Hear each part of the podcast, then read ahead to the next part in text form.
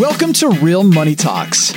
Real strategies from the moneymakers and the world changers that you can use to make millions, keep those millions, multiply your wealth, and build your team.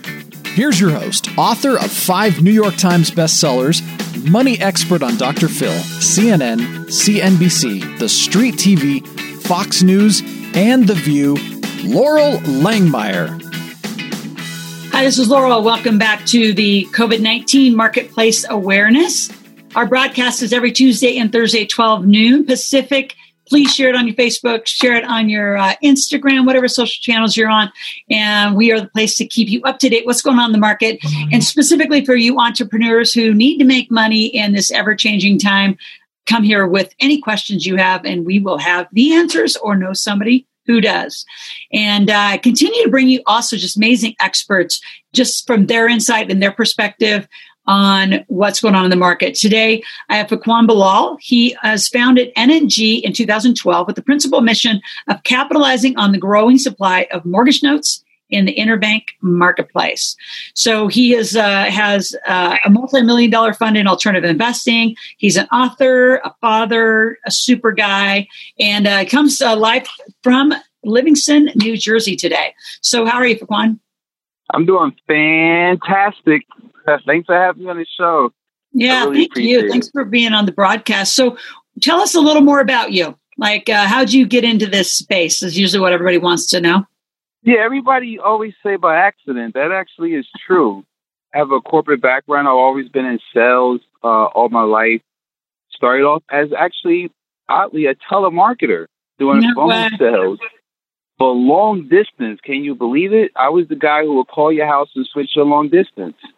That's awesome. That's awesome. That's when uh who was it? AT and T MCI. Remember that company MCI? Yeah, I do. I don't know if you remember that. I'm showing my age right now, but so yeah, I, I started off in sales. I did very successful, you know, with the position I had. They actually moved me to California, became a director of sales, ran large call centers, and um, then I came back to New Jersey and got into uh, more sales with a director of sales for a computer company. And this was back like uh, 96 to 98. Around 99, I started to shadow my cousin who was involved with real estate, just getting involved. My older brother, he was a mortgage broker. My cousin used to buy and sell properties. Same age as me, so I started to shadow him around because it, it was interesting what he was doing. He was making what I was making for my salary, maybe in you know two deals. So I had to shadow him around, and and we were always competitive since we were younger, and seeing how the mechanics of it worked, you know, I took the leap of faith. And like Les Brown said, I jumped out the window and grew wings flying down and uh, left my corporate job and started to get into the house flipping business. And um, that was somewhere around 99. What market were you in? I actually got, yeah, 1999 was my millionaire year. What, uh, what market were you in? Uh, we were in New Jersey. So we were in New Jersey just doing uh, multifamily. When multifamily to me is anything from two to to a six family. That's multifamily, not the big hundred unit buildings. You know, the two to, to six families we call those multifamily. Started, you know, buying, fixing, and selling those. And really, my strength was really to teach people how to buy houses. You know, how to repair their credit and and get a investment property. So. Okay. I would do a lot of seminars, educational seminars, and teach people how to do that. And then those investors who have properties for sale, you know, would sell these people properties. And basically, I learned that I was at the wrong end of the deal.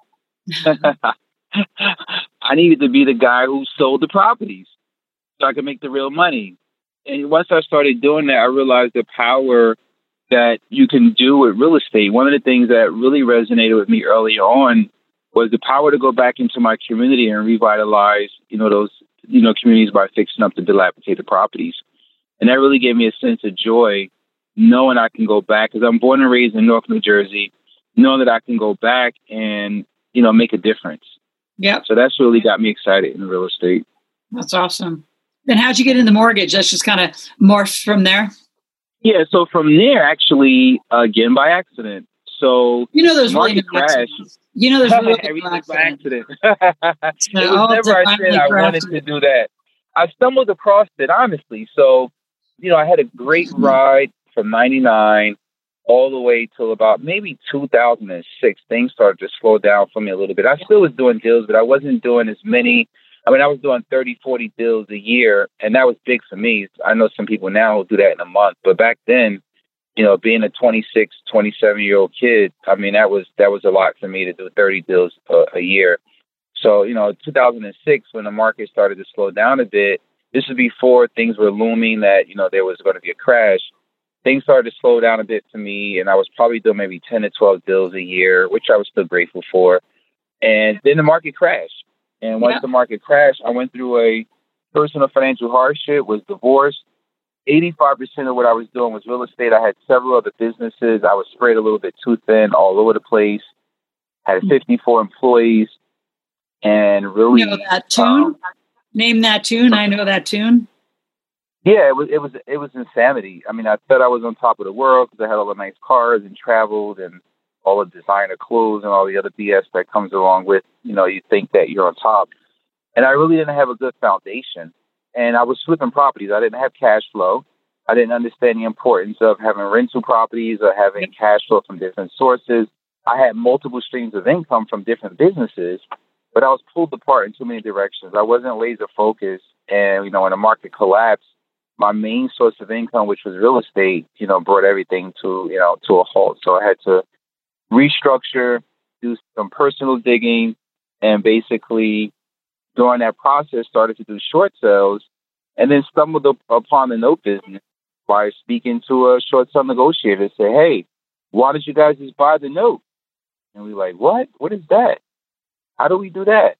So yep. once we started to learn, you know, how the mechanics of that work, you know, I got into the note business around 2011, uh, invested some of my own capital, and uh, you know, did a year of doing that and made some great returns. Then yep. we're able to go to some of the investors that invested with me in real estate and created a fund and started raising capital to uh, to buy notes and deal directly with the bank. And, and we've been doing that, you know, since 2011. So 2011, you've been doing that. Are you doing residential, you said, and commercial? You still doing that too?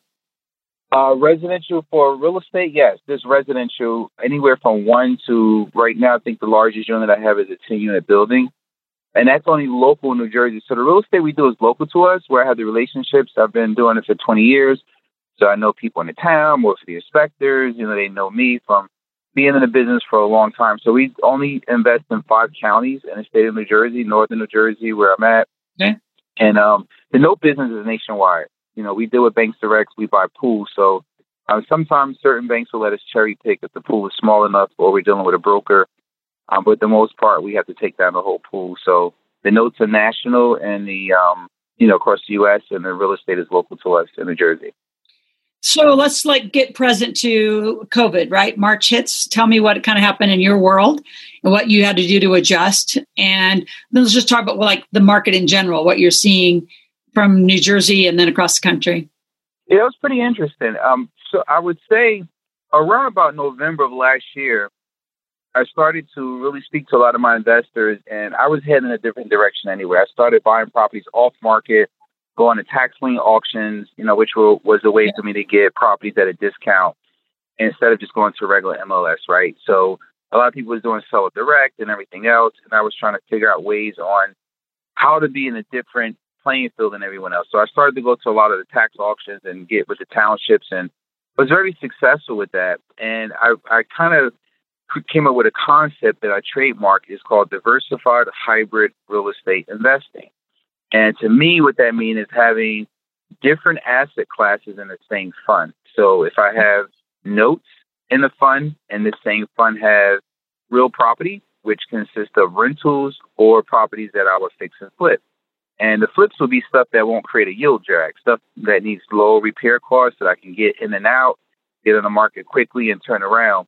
So I started to pitch this concept to some of my current investors and they were like, "That's great because it, it, my capital will be safe if I have my capital secured by different types of assets instead of one asset."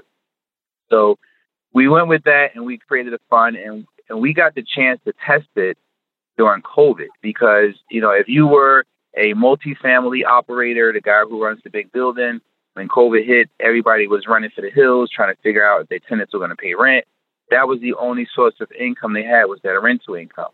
So they had to mm-hmm. prepare and make sure they put together a plan to, you know, make those collections, you know, yep. be able to pay the investors. And a lot of those people started putting money in reserves and stopped paying investors because they didn't know which direction it was going to go.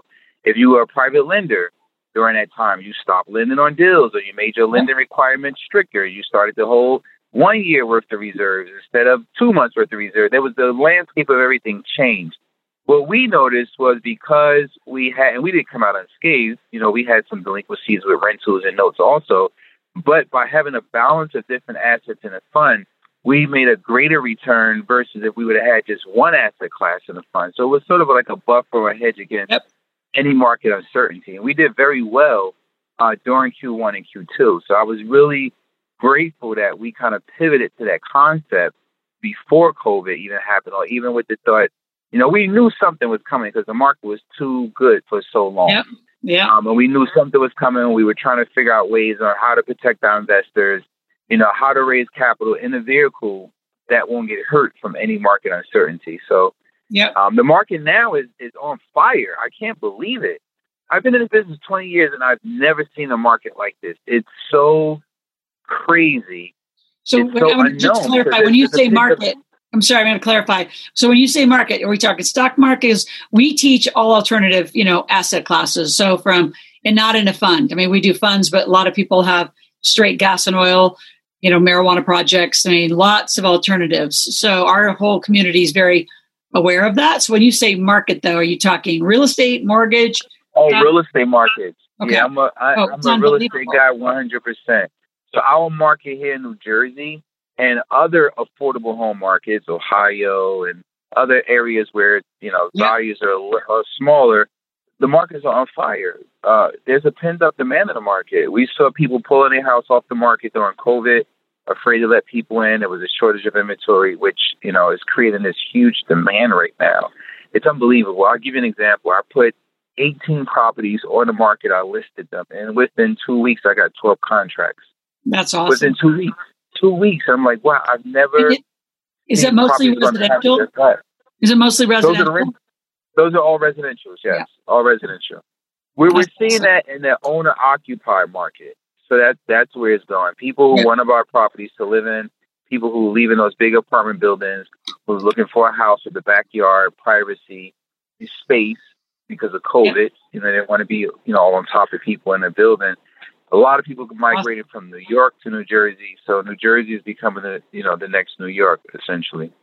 Yeah, I was going to ask you, what are you seeing in New York? Um, are people? I've heard uh, they're also moving down to the Carolinas. So what are you what are you seeing just in that kind of collective market? Yeah, people are moving out in droves. I mean, I don't blame them. It's it, they got hit really hard, and that was a wake up call for a lot of people who were saying, "Hey, listen, we can actually move, pay less rent, we probably have to travel a little bit more by train, but you know we'll be in an area. We move to Delaware, we move to you know other places. We can still travel to New York and still commute and get the benefits of New York, but live an hour or an hour and a half away. We don't yeah. have to be in the city. So a lot of people are moving over to Jersey, which we're the closest, in droves, and uh, that's given us our rents are increasing over here now because people are willing to pay more which is beneficial to you know the mom and pop landlords and other people who own rentals. Yep. What are you seeing? Uh, so a lot of our folks obviously are investors. What are you seeing in uh, the markets there? Like we're doing, uh, as a lot of our folks know, we're doing ground up horizontal to vertical builds in Boise. Huge demand. Again, same thing. California is moving out as fast as it can, and uh, I think all actually all all down that that first state over right from Boise to you know Reno, Las Vegas, uh, Phoenix, all just getting massive, uh, you know, just huge boom, huge boom. It's awesome. Are you seeing the same kinds of things? Yeah, we're seeing a lot of ground up opportunities. Actually, um, because there's not any available product on a multiple listing, what investors are doing now is they're pivoting to buying lots and doing new construction, you know, build to rent scenario. We're seeing a huge surge in that. People are doing build to rent. And, uh, you know, the lot sales are now becoming the next best thing people are going after. A lot of it was the vacant properties. Then we had, you know, the people just really coming in and buying up a lot of that stuff and doing bigger developments, bigger apartment buildings instead of the single family stuff. So yeah, we're definitely seeing a lot of some of the same thing. What do you see and uh, kind of give some prediction? Uh, you know, I think this is going to go on for a while. Even through the election, it's the one, you know, big asset class that's not going to be touched, although retail and, you know, large commercials. So what do you think is going to happen in Manhattan? I mean, where, uh, like, are you seeing people moving out? Obviously, businesses are closed. What's some uh, prediction in the commercial and retail side? Well, Manhattan is definitely always going to be Manhattan in my eyes. I mean, people are still going to want to travel and hang out in Manhattan. That's always going to be one of the top cities, like you know San Fran and the rest of these places. So, I mean, I, I think Manhattan is going to take a decline, but it's going to stand strong. There's a lot of money there, so yeah. that's where the money is going to be at. A lot of you know international people are moving in, who you know their dollar is stronger than ours. So you know you have a lot of players there. So I just think that it is going to be a place where people can afford it will live. Yeah. As far, as far as vacancies, I don't really. I see them having. You know, it was a while before they were. It was rents have have definitely went down a little bit. They get getting some some rent compression there on on what they can charge. They're trying to put in laws and everything of rent control. So, you know, a lot of stuff is going to change. Like you said, when the election yeah. comes, we'll see what's what. Um, but Manhattan will always be Manhattan. I mean, it's the areas outside of Manhattan that were coming up, like Queens and stuff like that. We're still, I'm still, uh, you know, part of a lot of real estate groups where guys are still doing deals, and I'm not hearing anything about stuff slowing down or coming to a halt, like it was the doom and gloom, you know, pre-COVID. You know, well, during the earlier stages when no one knew what was going going on. I would have never predicted what we're seeing now. I mean, I thought it was going to be all downhill from like the mid March all the way into an abundance of this inventory that was going to come Q2 of next year. But it's just like the can is just being kicked down the road. Well, and don't you think a lot of that's because of the mortgage rates? Yeah, for sure. I mean, it, you know, the banks are making it more affordable, and we we have inflation that's going to, you know, the next thing, next hurdle. Yep. But I mean, I, is this going to be snowball? There's so many evictions that are like looming. I mean, now that they lift the moratoriums from a lot of states, we'll get to see the telltale signs, um, you know, in the next up and coming months. We just need a 90 day cycle uh, once it, these moratoriums are lifted in foreclosure and eviction to really kind of get a real sense of where things are going to be. The banks are creating programs for landlords, you know, not to evict tenants and allowing them to refinance and do a lot of stuff, but you know, a lot of that stuff have strings attached. So a lot of um, we'll we'll see. We'll see where it goes. So speak to that a little bit, actually, for the learning of the call. Uh, when you say some of them have strings attached, kind of teach those out there that haven't done that yet what those. What, yeah, so I mean, there's Fannie and Freddie. I mean, they have. Uh, you definitely want to read what they're requesting of you if you're doing, uh, if you were participating in some of those programs that they have for landlords now that were not able to pay their rent because of the tenants. It was like a ripple effect. Tenants don't yep. pay rent. The mom and pop landlords, the landlords can't pay the mortgage company. So the, the, the landlords were saying, "Where's our relief? You're giving the relief to the tenants, putting these moratoriums. The government is giving all the stimulus money. What about the landlords? You know, you're saying we can't evict." So the lenders started to come out with products and programs to allow them to refinance. You know, with certain restrictions. You know, you can't put the tenant out, and there's a lot of things in it you want to read, and you only want to use the money if you need it. A lot of people go and do these refinances just to get into a lower interest rate um, and make the term longer when they've almost finished paying off the mortgage. So you just want to read the fine line and see that if this is something that is beneficial to you and what your plans are, and pretty much go from there. I don't know all of the programs out there by heart, but I do know that especially if you're signing something that's related to you know, restrictions on how long you must keep that tenant in. You can't evict the tenant for a certain amount of time. You, know, you want to read those restrictions to make sure that you're not caught up in any of that when you, you know, go for that refinance and get the money. Yep, absolutely. Absolutely. So, any other uh, kind of insights to what you see in uh, the market? What about businesses uh, around your area? Are businesses falling down? They're falling down in droves here. Yeah, we're seeing a lot of the restaurants you know, are having issues. A lot of the retail stuff, like you go, you drive up and down the highways, you know, you drive through certain areas, businesses are still closed. A lot of businesses didn't make it to the other side. A lot of businesses, businesses that you were like, wow, They didn't have reserves for six months. Wow.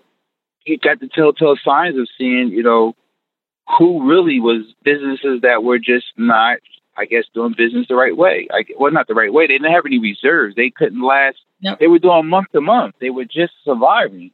And COVID really pushed a lot of people out, especially like in the inner city. You know, when I drop to these areas now, a lot of the small mom and pops definitely didn't make it. A lot of the beauty salons and stuff like that, you see their doors are closed. And these were operators who were living month to month. So there's a lot of a lot of those businesses were flushed out, which is creating vacancies in commercial space. You know, which a lot of is impacting a lot of the landlords who run those mixed use properties. So we're seeing a lot of that and looking at where that commercial paper is going to wind up at once they fall delinquent.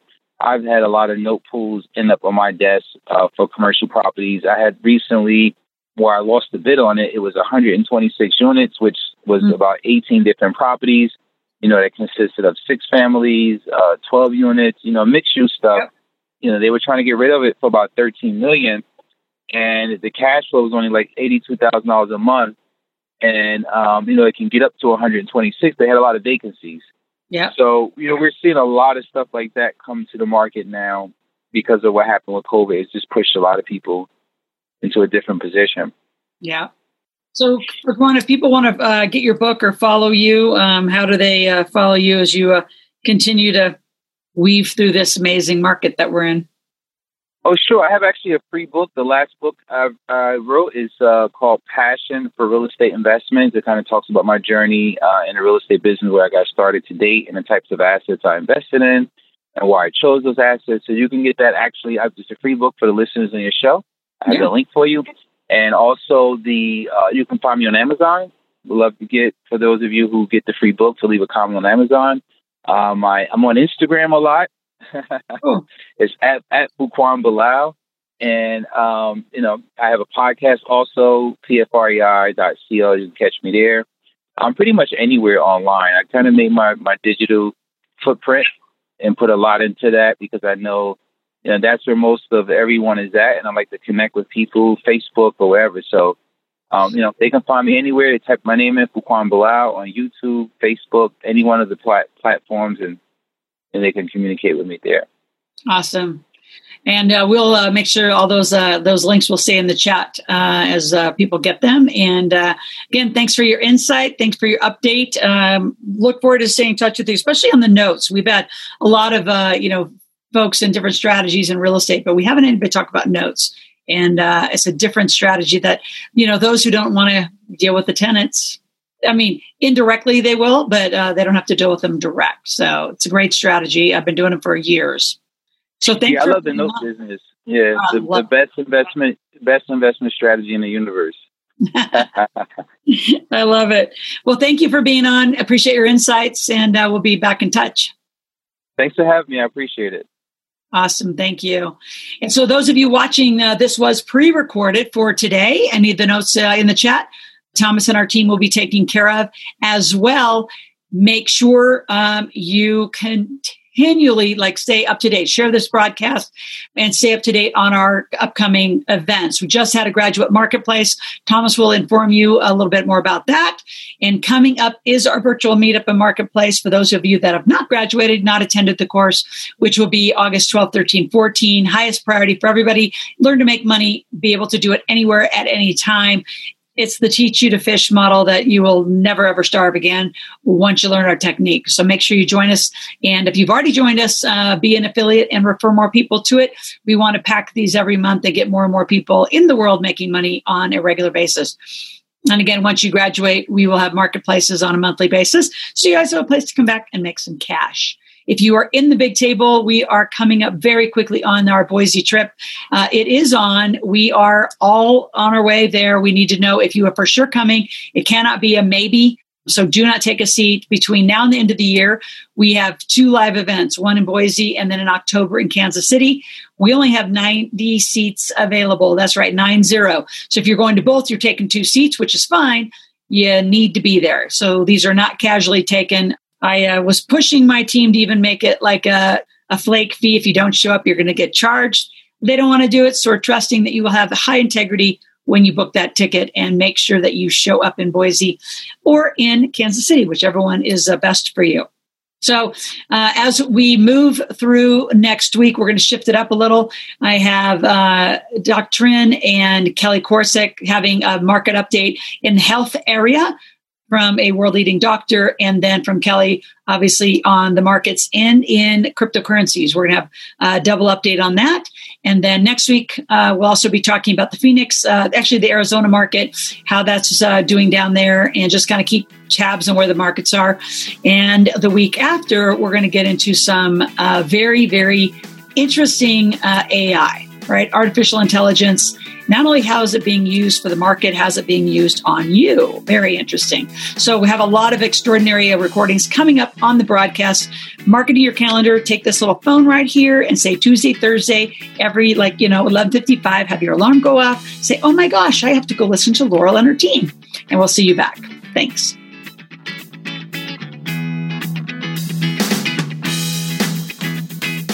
Thanks for listening to the Real Money Talks podcast.